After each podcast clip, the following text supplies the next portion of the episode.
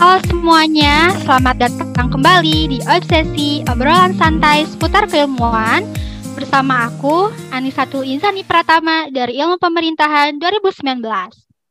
Nah, setelah kemarin kita membahas dan juga berbincang mengenai debat bersama Kang Gigi, maka di obsesi yang kedua ini kita akan kembali berbincang dan juga membahas e, berbagai pengalaman dan juga prestasi bersama seorang narasumber yang memiliki banyak prestasi dan juga pengalaman di salah satu bidang. Nah, di obsesi yang kedua ini kita akan fokus untuk membahas uh, pada MUN atau Model United Nations bersama seorang pembicara yang tentunya punya banyak pengalaman di bidang ini. Nah, karena pasti kan kita juga banyak penasaran, banyak ingin tahu atau mungkin bahkan belum banyak tahu tentang MUN ini. Oleh karena itu spesial dari kita akan menghadirkan seorang pembicara uh, yang punya banyak uh, prestasi di bidang MUN ini. Nah, sebelumnya saya akan membacakan atau menyebutkan terlebih dahulu tiga prestasi dari sekian banyak prestasi yang beliau miliki di bidang MUN ini. Yang pertama yaitu adalah ada sebagai Ketua Delegasi Universitas Pajajaran dalam Harvard National Model United Nations tahun 2019 di Amerika Serikat. Yang kedua ada Most Outstanding Delegates dalam International Human Rights Model United Model United Nations tahun 2019 dan yang ketiga ada Honorable Mention dalam Model United Nations ER External Mini Simulation tahun 2018. Nah, mungkin setelah kalian dengar berbagai prestasi dan juga pengalaman yang beliau miliki, mungkin kalian juga sudah penasaran atau mungkin sudah ada yang bisa menebak kira-kira siapa sih pembicara atau narasumber kita di obsesi kali ini. Nah, langsung saja mungkinnya tanpa berbasa-basi atau uh, menunggu lama, kita sambut narasumber spesial kita yaitu Kang Desgia dari Ilmu Pemerintahan 2016. Uh, eh, halo. Halo Teh Anissa, halo teman-teman semua. Ya, halo Teh Anissa dan teman-teman semua. Ya, Kang Desgia uh, ya, uh, halo sebelumnya Kang Desgia. Uh, kami mau mengucapkan terima kasih banyak karena Kang Desgia ini pasti sibuk sekali ya, tapi uh, mau untuk meluangkan waktu dan juga bersedia untuk menjadi pembicara di obsesi kita ini, Kang. Uh, sebelumnya, bagaimana Kang kabarnya? Alhamdulillah baik. Kak Anissa apa ya. kabar? Ya, alhamdulillah saya juga baik, Kang. Ya, mudah-mudahan di situasi yang seperti sekarang ini kita bisa selalu sehat selalu ya, Kang ya. Amin. Ya, amin. Uh, yang hal pertama yang ingin kita ketahui nih dari Kang Desgia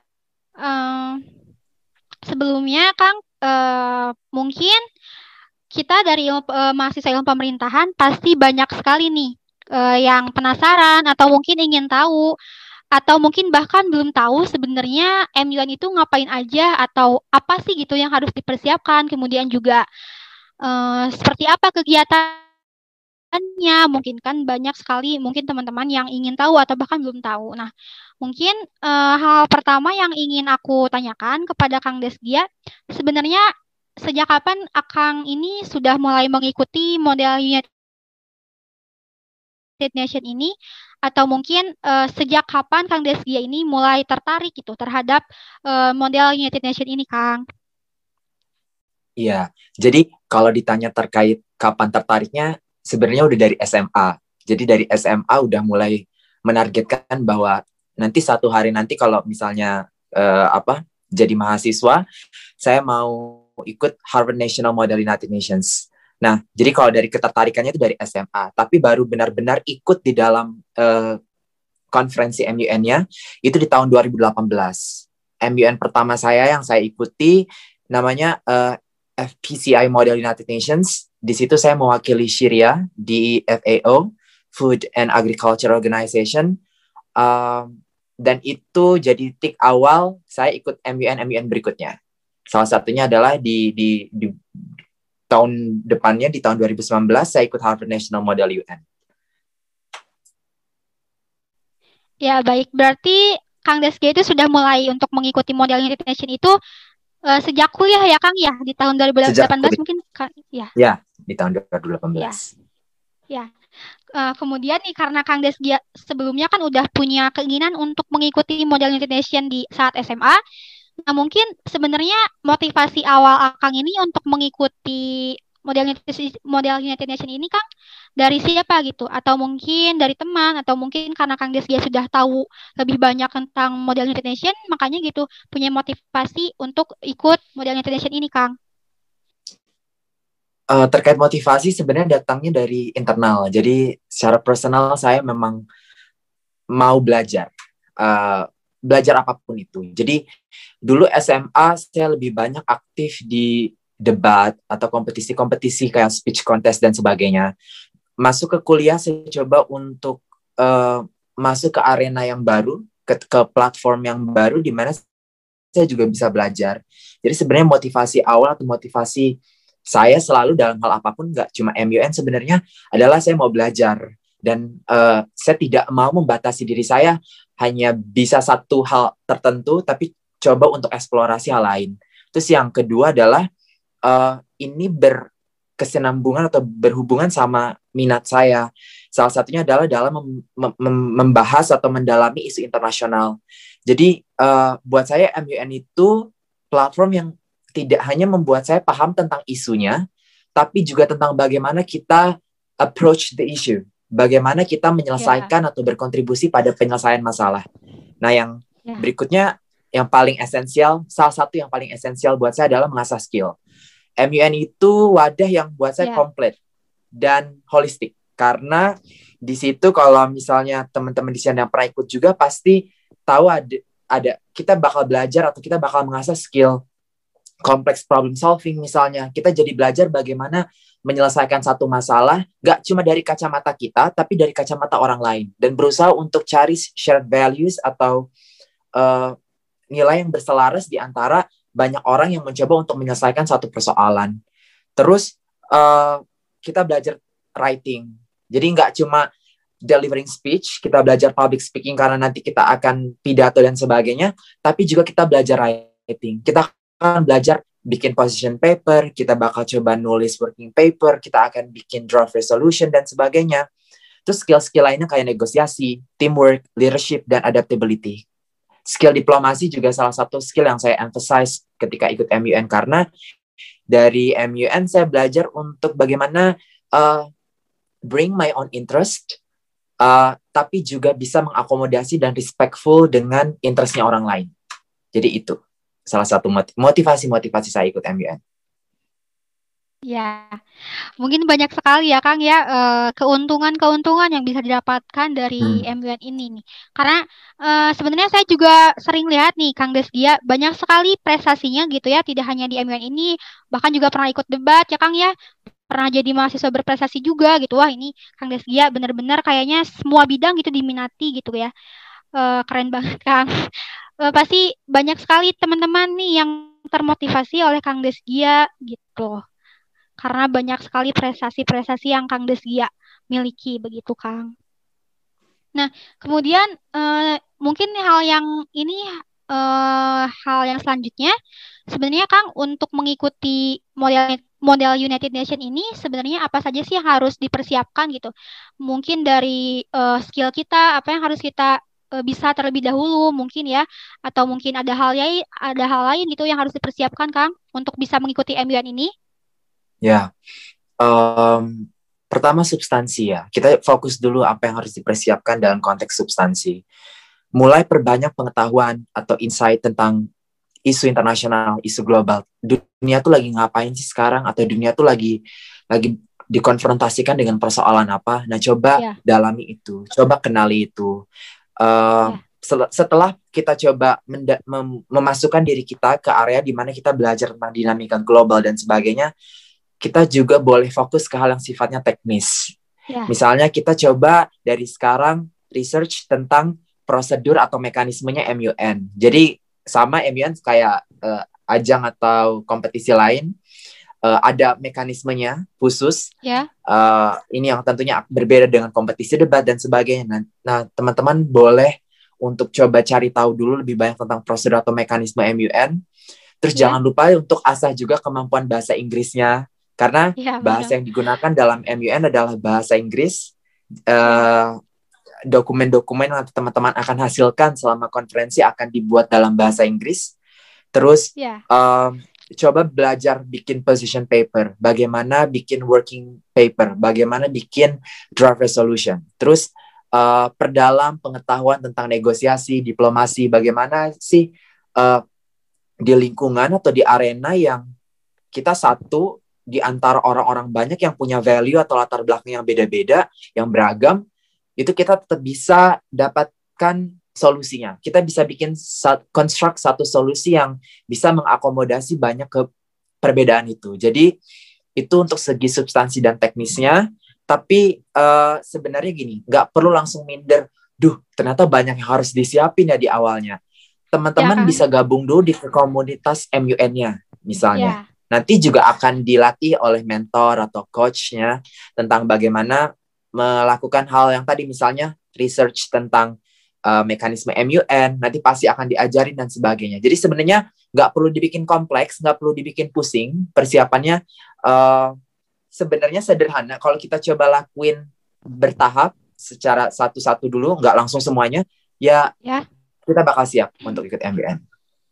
Ya, eh, berarti kan kalau misalnya public speaking itu apakah juga penting untuk dipelajari untuk bisa mengikuti MUN ini?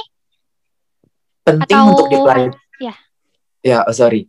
Uh, penting untuk dipelajari, tapi jangan teman-teman berpikir bahwa oh harus uh, udah mahir dulu baru boleh ikut. Ya. Jangan mikirnya kayak gitu, tapi dipikirnya adalah justru MUN jadi ajang buat teman-teman mengasah public speaking. Kalau memang sudah public ya. speakingnya bagus, ya monggo silahkan ikut MUN. Kalaupun dirasa aduh masih banyak yang harus diperbaiki atau diimprove, justru lihat MUN sebagai satu ajang nanti bisa mengasah public speaking teman-teman. Ya, mungkin dengan mengikuti ML ini kemampuan kita juga bisa lebih terasa ya Kang ya. Setuju. Ya, karena pasti banyak banget nih Kang uh, teman-teman kita uh, pengen gitu kan uh, mencoba untuk ikut MUN ini tapi mungkin mereka ah takut duluan gitu karena ah, saya nggak bisa bahasa Inggris atau misalnya saya kurang bisa bicara di depan orang-orang banyak mungkin kan banyak sekali teman-teman uh, kita yang seperti itu jadi minder duluan gitu Kang untuk mengikuti ini apalagi kan ini internasional ya Kang ya Iya, ada yang lokal dan yang internasional. Nanti tergantung teman-teman ya. pilih yang mana. Ya, pasti banyak banget nih. Terus juga hmm, sebenarnya Kang tadi juga mungkin sudah dibahas ya, mungkin bisa di uh, diperjelas lagi sebenarnya di uh, eh, MUN ini apa sih yang dipelajari dan dibahas nanti ketika kita ikut di MUN ini Kang? Yang dipelajari dan dibahas itu seperti apa gitu Kang? Untuk gambaran hmm. kepada teman-teman. Iya, ya? jadi um, di dalam MUN itu di simulasi sidang ini kita bakal merepresentasikan satu negara, diberi tugas untuk merepresentasikan satu negara dan ditempatkan di komite komite tertentu. Yeah. Misalnya uh, di komite namanya International Organization for Migration atau IOM. Yeah. Isunya pasti tentang migrasi, tentang pembangunan ekonomi dan sosial melalui migrasi misalnya, atau kesejahteraan migran. Jadi itu disesuaikan sama komitenya Teh Anissa. Misalnya kalau oh, di yeah. WHO, Teh Anissa misalnya ikut MUN terus uh, daftarnya atau ditugaskannya untuk ada di komite uh, eh, WHO, nanti isu kesehatan yang dibahasnya. Jadi kalau yang dipelajari yeah. dibahas, jawabannya adalah uh, uh, apa namanya isunya multidimensional, sesuai dengan komite yang nanti teman-teman akan ada di dalamnya. Ya, berarti itu Kang pemilihannya berarti itu ditentukan dari sana ya Kang ya? Apa kita bisa memilih sendiri gitu? Kita bisa memberikan preferensi pribadi, tapi ya. nanti dari pihak panitia atau penyelenggara yang akan menentukan apakah memang kita akan masuk ke situ atau dialihkan ke yang lain. Ya, ya, ya, boleh, baik, baik. Terus juga uh, sebenarnya apa sih Kang keuntungan yang bisa didapat uh, dengan mengikuti MUN ini selain kita uh, jadi punya banyak pengalaman, terus juga mungkin ketemu banyak teman-teman, terus juga bisa mengasah kemampuan. Mungkin Kang selain dari itu keuntungan yang bisa kita miliki dengan mengikuti MUN ini apa sih Kang? Saya setuju ketika Teh Anissa tadi bilang bahwa selain pemahaman knowledge kita atau misalnya yeah. nambah teman, salah satu yeah. Uh, keuntungan yang bisa dapat dari MUN adalah peluang kolaborasi. Uh, ya. Karena kita tadi punya networking yang luas, ketemu sama teman-teman lintas uh, jurusan, lintas uh, agama, lintas negara dan sebagainya, kita jadi punya peluang untuk kolaborasi, untuk bikin inisiatif misalnya atau bikin organisasi. Banyak teman-teman saya yang sampai sekarang kita masih uh, apa namanya berhubungan dan dan melakukan sesuatu, menghasilkan sesuatu dalam bentuk inisiatif, dalam bentuk organisasi yeah. dan sebagainya. Jadi peluang kolaborasi jadi salah satu keuntungan yang esensial kalau kita ikut MUN. Ya baik Kang. Um, nah mungkin Kang uh, kan Kang Desia sudah sering sekali ya untuk mengikuti MUN ini. Mungkin apakah Kang Desia juga pernah mengalami kendala atau misalnya hambatan? Mungkin uh, terlalu banyak sekali Kang Desia ikut ini, ikut itu gitu. Mungkin Kang Desia pernah, apakah pernah gitu merasakan uh, bosan atau misalkan capek gitu, uh, jenuh gitu ketika mengikuti berbagai kegiatan Kang, terutama di model United model United Nation ini apakah Kang pernah mengalami suatu kendala? Kemudian jika pernah itu uh, hal apa yang bisa membuat Akang kembali bangkit dan juga terus berusaha untuk uh, bisa mengatasi kendala tersebut, Kang? Kalau di kalau tadi Teh Anissa bilang capek, jenuh dan sebagainya, kayaknya nggak cuma di MUN ya, tapi mungkin yeah. di hal-hal lain pun pasti kita lumrah lah merasakan hal yeah. itu. Yeah. Ya, uh, uh, mungkin kita bilangnya bukan kendala ya, tapi tantangan. Apa sih sebenarnya yeah. tantangan ketika misalnya uh, kita ikut MUN atau dan sebagainya? Mungkin tantangannya adalah bagaimana kita konstan belajar, mau konstan belajar secara kontinu kita selalu menempatkan diri kita sebagai pembelajar. Yeah. Jadi eh, nggak uh, merasa cukup atau nggak merasa uh, puas dengan apa yang sudah diketahui, tapi coba untuk mengasah dan mempelajari lebih banyak lagi. Buat saya itu salah satu tantangan saya. Saya selalu pastikan bahwa uh, saya punya mindset itu, bahwa saya adalah pembelajar yang secara kontinu mau belajar. Nah, kalau ditanya bagaimana cara bangkitnya kalau misalnya lagi ketemu sama jenuh, capek dan sebagainya, saya selalu ingatkan diri saya tentang alasan kenapa saya melakukan sesuatu. Ketika ya. ikut MUN kan bukan semata-mata saya, oh pengen ikut MUN aja udah itu beres. Tapi kan pasti ada ya. alasannya. Satu, ya, saya anggap ini sebagai ajang buat belajar. Kedua, saya ya. pengen uh, perluas networking saya atau jejaring saya. Yang ketiga, saya pengen asah kemampuan saya. Ketika saya mengingatkan diri saya tentang purpose-nya saya atau tentang tujuan atau objektif saya ikut MUN itu jadi semangat lagi. Dan uh, salah satu hal lain yang saya lakukan juga selain mengingatkan purpose saya adalah um, dengan ambil waktu untuk istirahat dulu.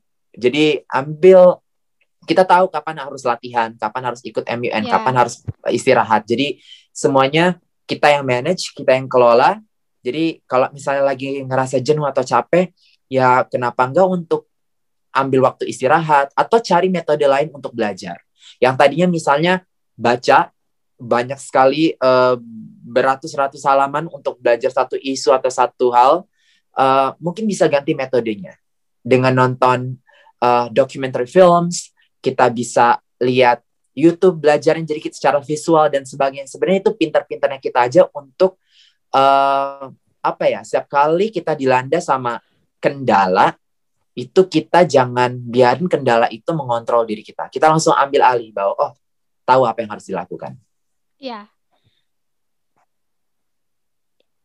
Ya, jadi banyak sekali ya Kang ya hal-hal yang bisa dilakukan untuk kita bisa bangkit lagi. Salah satunya itu adalah mengubah metode pembelajaran kita ya Kang ya. Ya. Ya.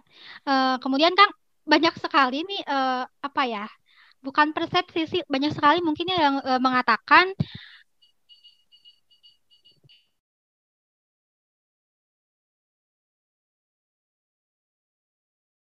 mungkin banyak sekali ya Kang banyak uh, yang mengatakan bahwa uh, MUN ini sepertinya uh, lebih banyak gitu dipelajari atau diikuti oleh anak-anak dari hubungan internasional Kang apa benar seperti itu Kang?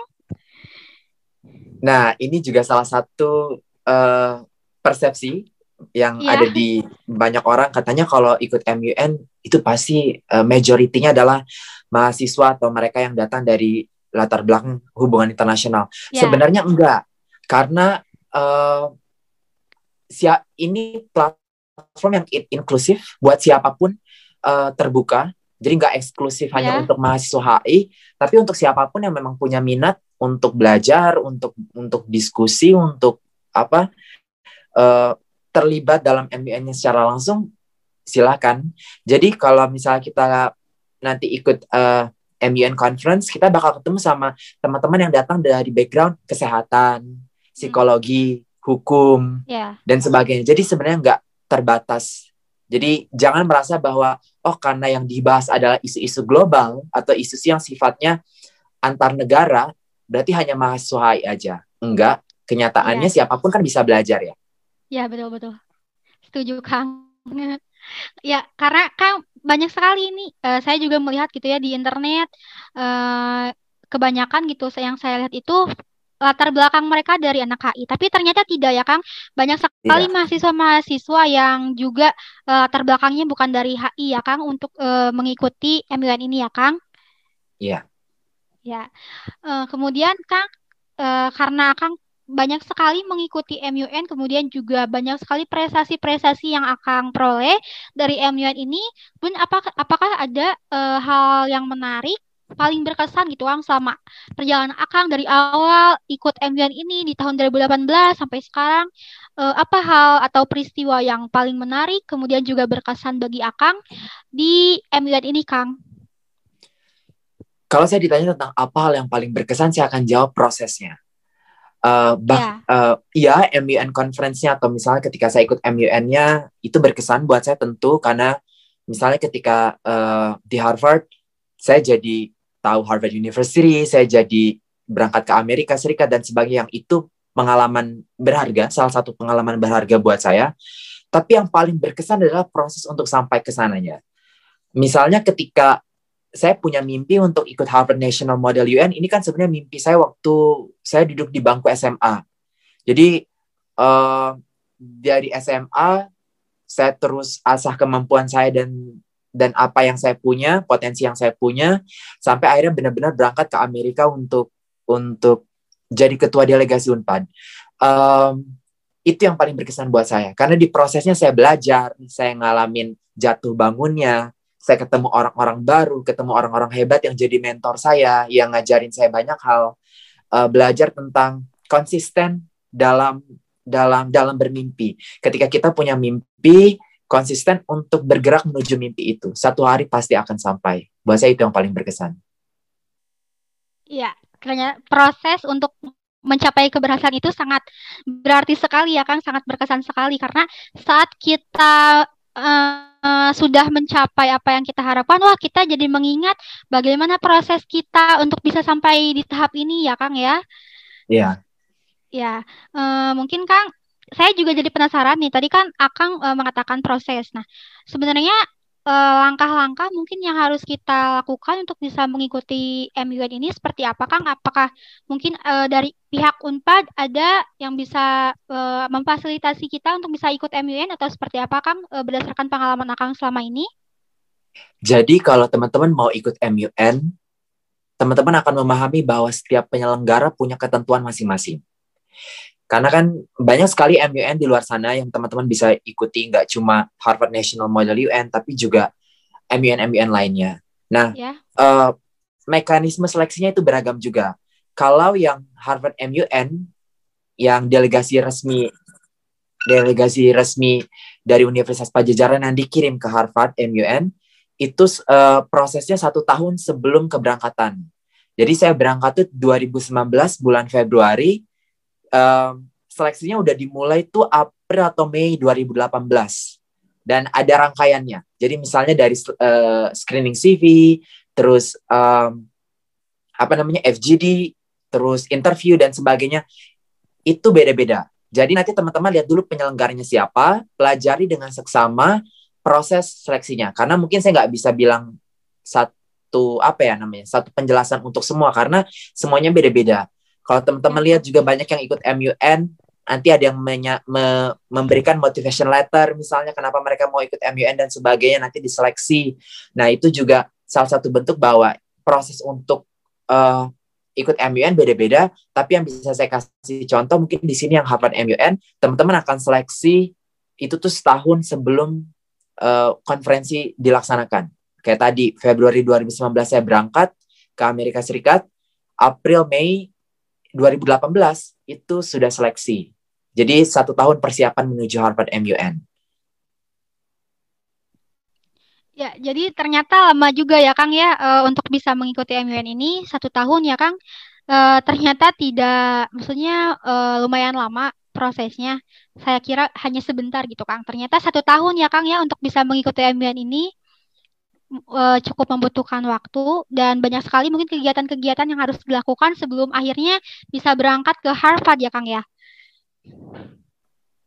Iya, yang tadi konteksnya untuk Harvard MUN ya, yang setahun. Jadi kalau yang lain ya, ada juga yang daftar sekarang, nanti pengumumannya minggu depan. Jadi oh, iya. tergantung penyelenggara. Ya.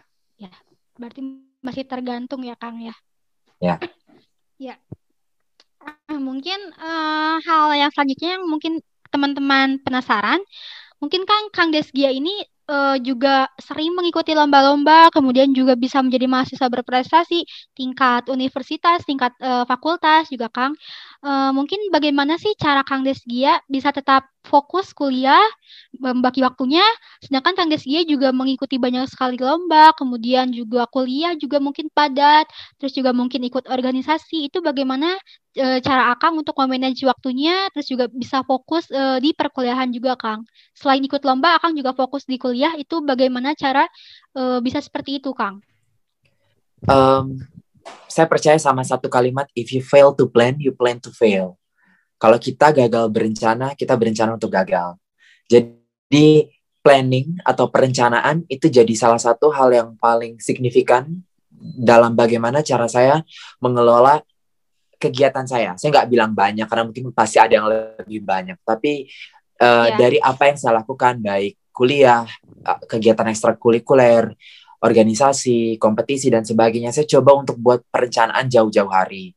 Nah, dari perencanaan itu saya bakal tahu siapa orang-orang yang harus saya approach uh, untuk terlaksananya kegiatan atau hal-hal yang ingin saya lakukan. Misalnya, ketika saya mau kompetisi di bulan apa, itu satu bulan sebelumnya saya pasti sudah komunikasi sama dosen misalnya, atau sama Kak Prodi. Terus uh, saya akan coba selesaikan tugas-tugas lebih awal. Jadi perencanaan ini yang nantinya bikin uh, yang di dalamnya pasti ada action plan apa yang harus kita lakukan supaya semuanya tetap tercapai organisasi tetap diikuti kuliah tetap jalan tetap lancar tugas-tugas masuk dan sebagainya uh, tanggung jawab akademik kita tetap yeah. terpenuhi pun sukses atau berhasil di kompetisi atau di kegiatan-kegiatan ekstrakurikuler saya selalu bikin uh, planning atau perencanaan nanti akan ada skala prioritasnya akan saya tentukan mana yang paling penting dan mana yang tidak terlalu penting. Saya akan buat itu. Terus berikutnya saya akan coba hubungi orang-orang yang terlibat di dalamnya. Ya misal kayak tadi, uh, kita kan nanti mungkin ada kuis ya, atau ada ujian, ada atau ada presentasi dan sebagainya. Saya selalu coba untuk komunikasikan itu dengan dosen lebih awal. Ya. Itu sih sebenarnya yang saya lakuin. Ya. Berarti hal yang paling penting itu perencanaan dan juga uh, skala prioritas ya Kang ya. Jadi memprioritaskan terlebih dahulu mungkin yang lebih penting atau mungkin lebih sulit untuk dilakukan. Mungkin itu uh, hal yang pertama atau mungkin jauh-jauh hari akan persiapkan. Seperti itu ya Kang ya? Iya. Ya. Uh, mungkin ini uh, adalah hal yang terakhir yang akan saya tanyakan. Uh, ingin tahu dari Akang, mungkin Akang bisa uh, memberikan atau adakah uh, sesuatu yang ingin Akang sampaikan, baik itu motivasi atau tips and tricks yang bisa Akang sampaikan kepada teman-teman mahasiswa yang pemerintahan yang lain, terutama mungkin bagi mereka yang memiliki minat untuk bisa mengikuti atau mencoba model United Nation, Kang. Kira-kira seperti apa motivasi yang ingin Akang berikan kepada teman-teman, Kang? Hmm, saya mau bilang bahwa pertama kita harus coba untuk identifikasi the why, purpose objektifnya kita ikut sesuatu itu apa. Uh, yang pastinya setiap orang punya tujuannya masing-masing kenapa mereka melakukan atau ikut sesuatu. Ada yang ikut MUN untuk cari lebih banyak teman, ada yeah. yang ikut MUN untuk uh, mengejar passionnya, minatnya dalam hal uh, isu internasional, isu global dan sebagainya. Ada yang ikut MUN untuk dapat penghargaan, ada yang ikut MUN untuk uh, mengasah kemampuan mereka dan sebagainya. Objektif yang beragam itu lumrah dan sah-sah saja. Jadi setiap orang punya alasan kenapa mereka melakukan sesuatu. Nah, ya, kalau kita udah tahu why-nya, kenapanya atau reason-nya kenapa kita melakukan sesuatu, uh, how-nya akan mudah. Bagaimananya ya. akan mudah. Jadi teman-teman harus identifikasi dulu sebenarnya teman-teman ikut MUN ini untuk apa.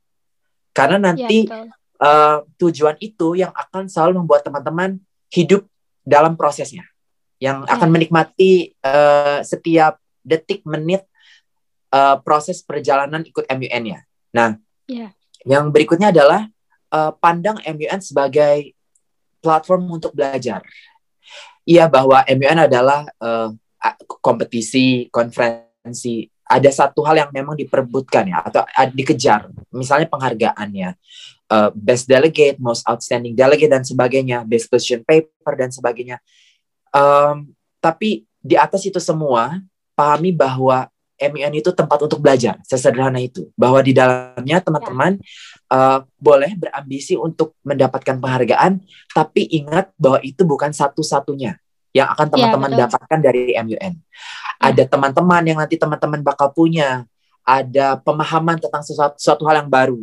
Karena kan nanti teman-teman akan mewakili negara yang teman-teman wakili, nanti akan ya. mendengar perspektif dari orang lain yang mewakili negara lain. Teman-teman akan iya. belajar yeah. bahwa oh misalnya ketika kita berbicara tentang COVID-19 issue, ternyata approach setiap negara tuh beda-beda ya cara iya. penanganannya. Yeah. Nah, hal seperti itu kan yang sebenarnya memperkaya cakrawala kita, memperkaya wawasan kita. Jadi fokusnya harus bukan harus ya, kesan saya mendikte, tapi mungkin baiknya adalah untuk belajar, belajar yeah. Iya. uh, mengasah skill, mem memperluas wawasan dan sebagainya. Terus uh, kita juga perlu ingat bahwa MUN ini berlangsungnya kan hanya dua, tiga atau empat hari ya. Setelah itu uh, kita harus berfokus sama hal yang yang jangka panjang atau yang hal yang bertahan lama. Ya salah satunya adalah persahabatan yang kita punya. Jadi dari MUN jangan dipikir bahwa karena itu kompetisi kita yang penting menang atau kalahnya aja. Terus setelah itu kita nggak berhubungan lagi sama teman-teman di dalamnya justru karena banyak sekali teman-teman saya lihat uh, teman-teman saya yang akhirnya berkolaborasi sama mereka yang pernah bertemu dengan uh, satu sama lain di konferensi MUN. Jadi lihat uh, sustainability dari MUN bahwa setelahnya selain teman-teman dapat pengetahuan tentang isu-isu global, teman-teman juga punya peluang untuk kolaborasi. Bahkan mungkin teman-teman punya kesempatan untuk merealisasikan apa yang teman-teman uh, utarakan selama konferensi. Misalnya uh, dalam MUN kita ser uh, saya sering bahas tentang demokrasi, hak asasi manusia dan sebagainya. Tahun ini saya bersama teman-teman saya bangun satu inisiatif namanya ASEAN Youth Activism and Solidarity yang fokusnya adalah selain di good governance tapi juga di demokrasi. Nah, hal-hal seperti ini kan yang kita lakukan setelah MUN-nya ya tadi saya bilang MBA-nya cuma satu, dua, tiga atau empat hari. Tapi setelah ya, itu betul. apa yang akan kita lakukan? Nah, saya berharap teman-teman tidak hanya uh, berbicara tentang HAM, tentang demokrasi hanya pada saat MUN-nya saja. Ya. Tapi coba mewujudkan itu setelahnya dengan aksi teman-teman. Karena ya tadi uh, eh, MUN ini sebagai platform untuk mempersiapkan teman-teman untuk jadi future leaders misalnya untuk jadi pemimpin-pemimpin di masa depan. Yang buat saya pemimpin masa depan yang nggak cuma pandai dalam beretorika atau berpidato atau berdiskusi, tapi mereka yang benar-benar melakukan aksi konkret dari apa yang mereka punya atau apa yang mereka ketahui. Ya, ya, baik Kang, e, motivasinya sangat hmm, pasti sangat benar-benar apa ya? Bisa motivasi teman-teman karena akan juga tadi mengatakan bahwa e, yang harus kita ingat itu apa alasan atau tujuan kita untuk mengikuti suatu bidang atau mengikuti suatu lomba, kemudian juga kita tidak hanya berfokus kepada pencapaian kita, tapi juga prosesnya atau hasilnya. Kita mm, mengikuti MUN ini tidak hanya mengejar uh, kejuaraan atau ingin menang lomba, tapi kita juga harus ingat bahwa di MUN ini kita memiliki banyak pengalaman, kebanyakan ya, tidak hanya berfokus kepada prestasi karena kebanyakan mungkin ketika kita terus mengejar prestasi, kemudian ketika kita jatuh mungkin itu yang menjadi apa ya? Ketika kita jatuh, kita mengejar prestasi itu akan menjadi sesuatu yang sangat apa ya seperti kita berekspektasi sangat tinggi tapi akhirnya kita jatuh mungkin itu sangat sakit ya Kang kalau misalnya diibaratkan Kang ketika kita benar-benar terlalu fokus kepada pencapaian kita tidak melihat kepada proses dan juga tujuan kita untuk mengikuti MUN ini ya Kang ya Iya, setuju banget sama ya Teh Anissa bilang. Kitanya jadi nggak enjoy ya, dengan nah prosesnya. Itu betul. Ya, setuju sekali Kang. Saya juga setuju uh, dengan yang akan sampaikan. Nah, mungkin uh, setelah kita berbincang dan juga membahas uh, banyak hal tentang pengalaman dan juga prestasi prestasi, kemudian tips and tricks uh, motivasi dari Kang Deskia mungkin uh, mudah-mudahan bisa bermanfaat, bisa motivasi teman-teman ilmu pemerintahan yang lain, bisa semakin meyakinkan bagi mereka yang memiliki ketertarikan untuk ikut di MUN karena sebenarnya tidak hanya harus mengikuti atau tidak hanya harus apa ya tidak harus memiliki kemampuan tapi mungkin kita yang penting itu mau belajar mau belajar apa yang hmm, seharusnya kita pelajari di MUN ini ya Kang ya. Seperti itu tidak Kang?